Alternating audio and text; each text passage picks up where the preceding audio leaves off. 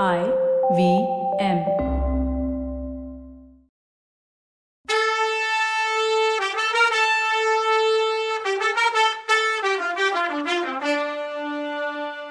வணக்கங்க. நான் கவிதா பேசுறேன். வெல்கம் டு கதை பாட்காஸ்ட் சிவகாமியின் சபதம். இது எபிசோட் நம்பர் நூத்தி எட்டு. இந்த எபிசோடோட டைட்டில் குமார சக்கரவர்த்தி போருக்கு போறேங்கிறார். வாழ்க்கைங்கிறது நிரந்தரமானது இல்ல. ரொம்ப தூரத்துக்கு படையெடுத்து போகும்போது எந்த இடத்துல யாருக்கு என்ன ஆபத்து வரும்னு யாரால சொல்ல முடியும்?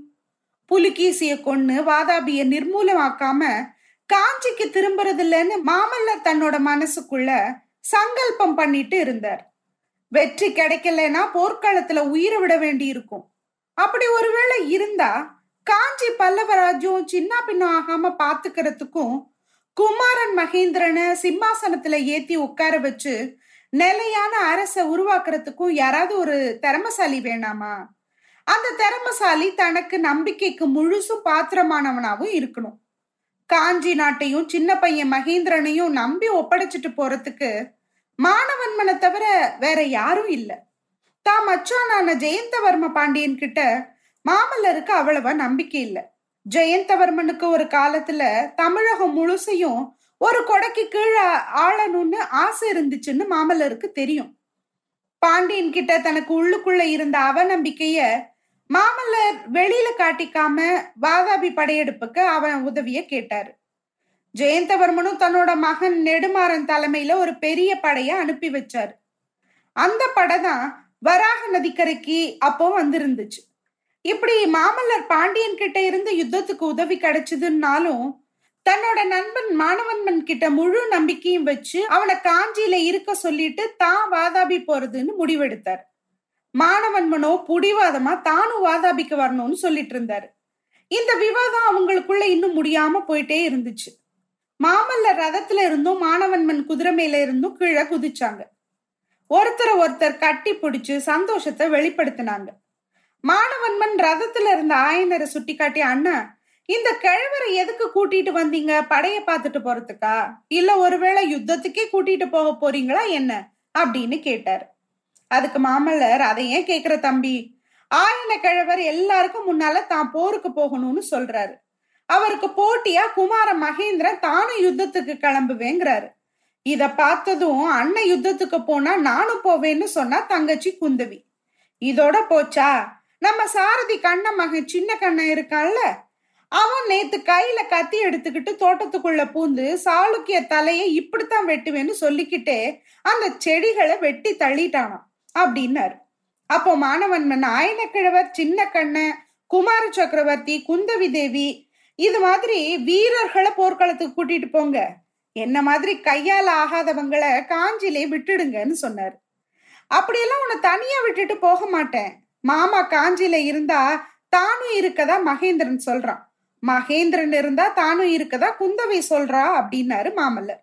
உடனே மாணவன்மன் குமார சக்கரவர்த்தியான மகேந்திரன் தூக்கிக்கிட்டு நீ ஒரு குழந்தை நானும் ஒரு குழந்தை. நாம ரெண்டு பேரும் காஞ்சிபுரத்திலேயே இருப்போம்.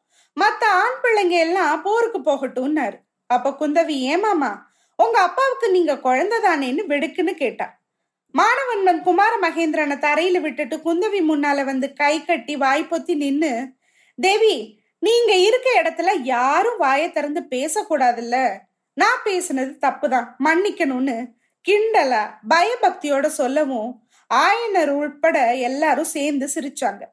அன்னைக்கு சாயங்காலம் மாமல்லரும் மாணவன்மனும் தனியா சந்திச்சப்போ ஆனா நிஜமாவே ஆயனரை வாதாபிக்கு கூட்டிட்டு போக போறீங்களான்னு கேட்டாரு. ஆமா தம்பி ரெண்டு முக்கிய காரணத்துக்காக அவரை கூட்டிட்டு போக போறேன். முதலாவது நம்ம படை வீரர்கள் தூர தேசத்துல இருக்கும்போது காலொடிஞ்ச கிழவரை பார்க்கும்போது அவர் பொண்ணை நினைச்சு இன்னும் மன உறுதியோட முறுக்கேறுவாங்க. அத்தோட யாருக்காக இவ்வளோ பெரிய படையை திரட்டிட்டு போருக்கு போறோமோ அவளை ஒருவேளை உயிரோட மீட்க முடிஞ்சா உடனே யார்கிட்டயாவது ஒப்படைக்கணும்ல? அது அவளோட அப்பாவாவே இருந்தா நம்ம கவலையும் பொறுப்பும் விட்டுச்சுன்னாரு மாமல்லர். அப்போ அவர் விட்ட பெருமூச்சு மாணவன்மனோட மனசுல பெரிய வேதனையை உண்டாக்கிச்சு. காஞ்சி நகரமானது முன்னாடி மகேந்திர சக்கரவர்த்தியோட காலத்துல இருந்தது மாதிரி கலைமகளும் திருமகளும் குதூகலமா கொலு இருக்க பெரிய நகரமா இப்போ இருந்துச்சு. ரெண்டு பக்கமும் கம்பீரமான மாட மாளிகைகளுடைய அகலமான வீதிகள்ல எப்ப பார்த்தாலும் ஜே ஜேன்னு ஒரே ஜனக்கூட்டமா இருந்துச்சு. மாடு பூட்டின வண்டிகளும் குதிரை பூட்டின ரதங்களும் மனுஷங்க தூக்குன பல்லக்குகளும் ஒன்னு ஒண்ணு நெருங்கி தெருவையே அடைச்சுது. பொண்ணுங்களும் ஆணுங்களுமா விதவிதமா கலர் பட்டாடைகளும் நகைகளும் போட்டுக்கிட்டு அங்கேயும் இங்கேயும் உலாவுனாங்க கோயில்கள்ல பூஜை காலத்து மணி ஓசையும் மங்கள வாத்தியங்களோட ஓசையும் விடாம கேட்டுக்கிட்டே இருந்துச்சு. சமஸ்கிருத பள்ளிகள்ல வேத மந்திர கோஷமும் சைவ தமிழ் மடங்கள்ல நாவுக்கரசரோட தெய்வீகமான தேவார பாசுரங்களோட கானமும் எழுந்துச்சு. சிற்ப மண்டபங்கள்ல கல்லுளியோட கல் கல் ஒளியும் நாட்டிய மண்டபங்கள்ல பாத சலங்கையோட ஜல் ஜல் ஒளியும் சேர்ந்து எழுந்து கலை பிரியர்களோட காதுக்கு தெவிட்டாத இன்பத்தை கொடுத்துச்சு.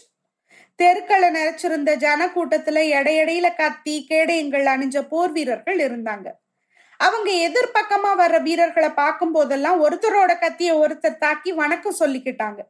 இப்படி வீரர்கள் சந்திக்கிற இடங்கள்ல எல்லாம் ஜனங்க கூடி மாமல்லர் வாழ்க புலிகேசி வீழ்க காஞ்சி உயர்க வாதாபி அழிகன்னு கோஷம் போட்டாங்க. கலகலப்பான காஞ்சி நகரத்தோட தெருக்கள் வழியா மாமல்ல சக்கரவர்த்தியோட ரதம் போய் புகழ்பெற்ற ருத்ராச்சாரியார் தலைமை ஆசிரியராய் இருந்த சமஸ்கிருத பள்ளியோட வாசல் கிட்ட நின்னுச்சு. உள்ள இருந்த ஆசிரியர் மாணவருமா சில பேர் வந்து ஜெய விஜயி பவனு கோஷம் போட்டு சக்கரவர்த்திய வரவேத்தாங்க. மாமல்லரும் மாணவன்மனும் கடிகைக்குள்ள நுழைஞ்சாங்க. அந்த நாள்ல பாரத கண்டத்திலேயே ரொம்ப பிரபலமா விளங்கின அந்த சர்வ கலாசாலையோட கட்டடம் ரொம்ப பெருசா இருந்தது.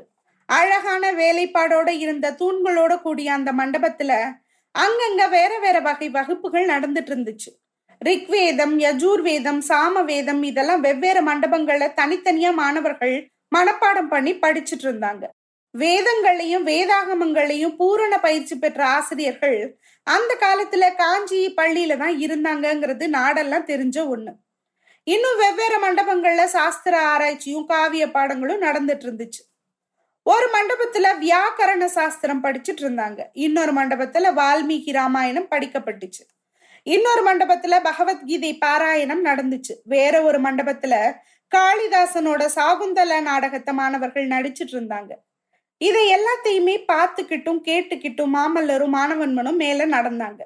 கடைசியா அவங்க வந்து சேர்ந்த மண்டபம் கொஞ்சமும் சந்தடி இல்லாத அமைதியான ஒரு மூலையில இருந்தது. அந்த மண்டபத்தோட மத்தியில போட்டிருந்த கட்டில ஒரு தொண்டு கிழவர் படுத்திருந்தார். தும்பப்பூ மாதிரி நரைச்சிருந்த அவரோட தாடி நீளமா வளர்ந்து தொப்புள் வரைக்கும் வந்திருந்தது.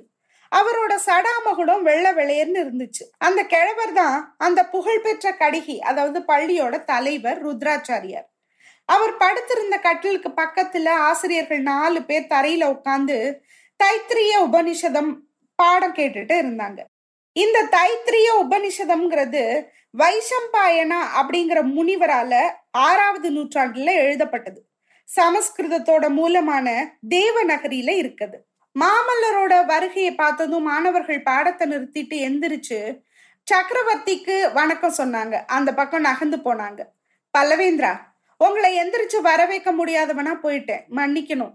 விஜயதசமி அன்னைக்கு கிளம்புறீங்கல்ல? அப்படின்னு ஆச்சாரியார் கேட்டாரு. கிளம்புறதுக்கு எல்லாம் தயாராயிடுச்சு. ஆனா பாண்டிய குமாரன் இன்னும் வந்து சேரல. வராக நதிக்கரையில தங்கி இருக்கான் ஏதோ உடம்பு முடியாம போச்சான்னு சொன்னாரு மாமல்லர். பிரபு பாண்டியன் வந்தாலும் வரலனாலும் நீங்க விஜயதசமி அன்னைக்கு கிளம்பாம இருந்துடாதீங்க இந்த விஜயதசமி மாதிரி கிரக நட்சத்திர சேர்க்க ஆயிரம் வருஷத்துக்கு ஒரு தடவை தான் வரும்னாரு ருத்ராச்சாரியர். ராமபிரான் இலங்கைக்கு கிளம்புனது மாதிரி நானும் வெற்றியோட திரும்புவேன்ல அப்படின்னு கேட்டாரு மாமல்லர்.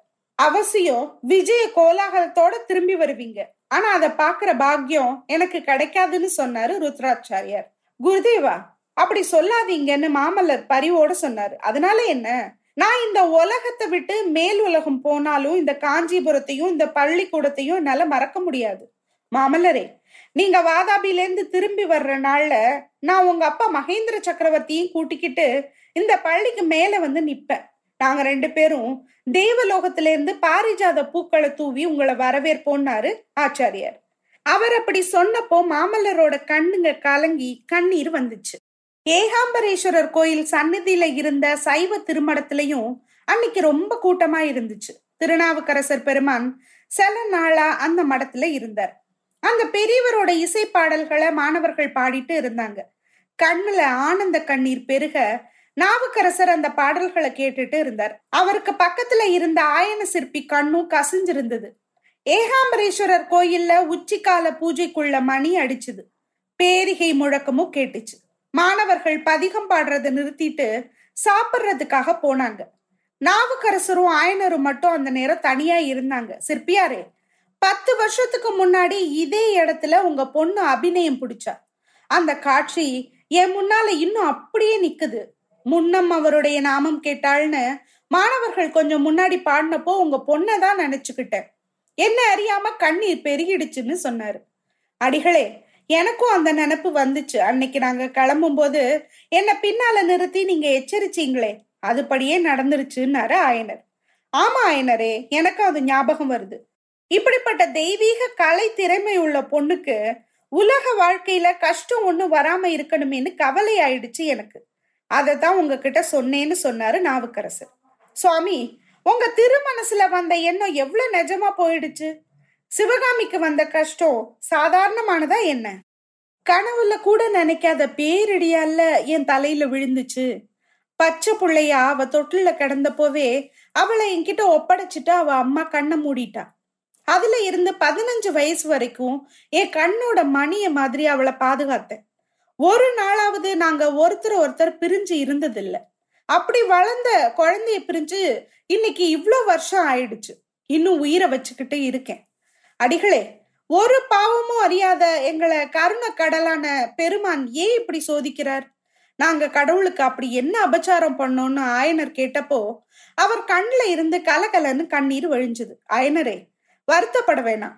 இறைவனோட திருவுள்ளத்தோட ரகசியங்கள் மனுஷங்களுக்கு தெரியாது. அடியனும் என் மனசறிஞ்சு இந்த பூமியில யாருக்கும் எந்த தீமையும் செஞ்சதில்ல. ஆனாலும் கூட இந்த உடல் எவ்வளவோ துன்பங்களுக்கு ஆளாகுது. சிற்பியாரே அடியன் பார்த்த உண்மைய உங்களுக்கும் சொல்றேன். நாம துன்பம்னு நினைக்கிறது உண்மையிலே துன்பமே இல்லை. இன்பம்னு நினைக்கிறது உண்மையிலே இன்பம் இல்லை. இன்ப துன்ப உணர்ச்சி உலக பாசத்தினாலதான் வருது. இந்த பாசத்தை தான் பெரியவங்க மாயைன்னு சொல்றாங்க. மாயை நம்ம விட்டு போகும்போது இன்பமும் இல்லை துன்பமும் இல்லைன்னு தெரிஞ்சுக்குவோம். அந்த கடவுள் அருள்ங்கிற பேரின்பம் ஒண்ணுதான் மிஞ்சி நிற்கும்னாரு நாவுக்கரசர். சுவாமி உங்களோட அமுத மொழிகள்ல அடங்கின உண்மை எனக்கு புரியுது. ஆனாலும் என்னை விட்டு பாசம் அகலலையே என்ன செய்வேன்னு கேட்டாரு அயனர் பாசம் அகல்றதுக்கு வழி கடவுளை கெஞ்சி மன்றாடுறது ஒண்ணுதான் அப்படின்னாரு நாவுக்கரசர். நான் மன்றாடலையா? மன்றாடிய நினைச்சு இடைவிடாம மன்றாடிட்டு இருக்கேன். ஆனாலும் என் மக மேல உள்ள பாசம் விடலையே. ஈசனை பிரார்த்திக்க நினைக்கிறப்போ எல்லாம் தூர தேசத்துல பகைவர்கள் கோட்டையில சிறையில இருக்க என் பொண்ணு நினப்பு தானே வருது. இறைவா என் மகளை காப்பாத்து என் வாழ்நாள் முடியறதுக்குள்ள சிவகாமியை இந்த கண்ணுங்க பாக்குற மாதிரி கருணை செய்யணும் தானே வரங்கைக்க தோணுது. என்ன செய்வேன்னு ஆயனர் சொல்லி விம்முனாரு. வேணா ஐனரே வருத்தப்பட வேணான்னு அவருக்கு ஆறுதல் சொன்னாரு உழவார படை தரித்த உத்தமர். உங்களோட ஆசைதான் நிறைவேற போகுதே. மாமல்ல சக்கரவர்த்தி வாதாபி படையெடுப்புக்கு பெரிய படை திரட்டி இருக்காரே. கடவுள் அருளால உங்க மக திரும்பி வந்து சேருவா. கவலைப்பட வேணாம். அது வரைக்கும் நீங்க என்னோட இந்த மடத்திலேயே தங்கி இருக்கலாமே. காட்டு வீட்டுல ஏன் தனியா இருக்கணும்னாரு அந்த பெரியவர். அடிகளே மன்னிக்கணும். பல்லவ படையோட நானும் வாதாபிக்க போறேன்னு ஆயனர் சொன்னது வாகீசருக்கு பயங்கர ஆச்சரியத்தை கொடுத்தது போல. இது என்ன ஆயனரே? போர்க்களத்துல பயங்கரங்களை பார்க்க ஆசையா இருக்கீங்களா? மனுஷங்களோட ரத்தம் ஆறு மாதிரி ஓடுறத பார்க்க விரும்புறீங்களா? வெட்டப்பட்டும் குத்தப்பட்டும் கால் வேற கை வேறையா கிடக்கிற பிணங்களை பார்க்க போறீங்களான்னு அமைதியா கேட்டாரு வாகீசர். அப்பா நமக்கே கேட்கும்போது பயங்கரமா இருக்குல்ல? ஏன் இந்த போர்? ஒன்லி புலிகேசிய மட்டும் துவம்சம் பண்ணா பத்தாதா? பத்தாதே சிவகாமி சபதம் வேற இருக்கே. அதை நிறைவேற்றணும்ல சரி என்ன நடக்குதுன்னு அடுத்த எபிசோட்ல பார்க்கலாம். அது வரைக்கும் நன்றி வணக்கம்.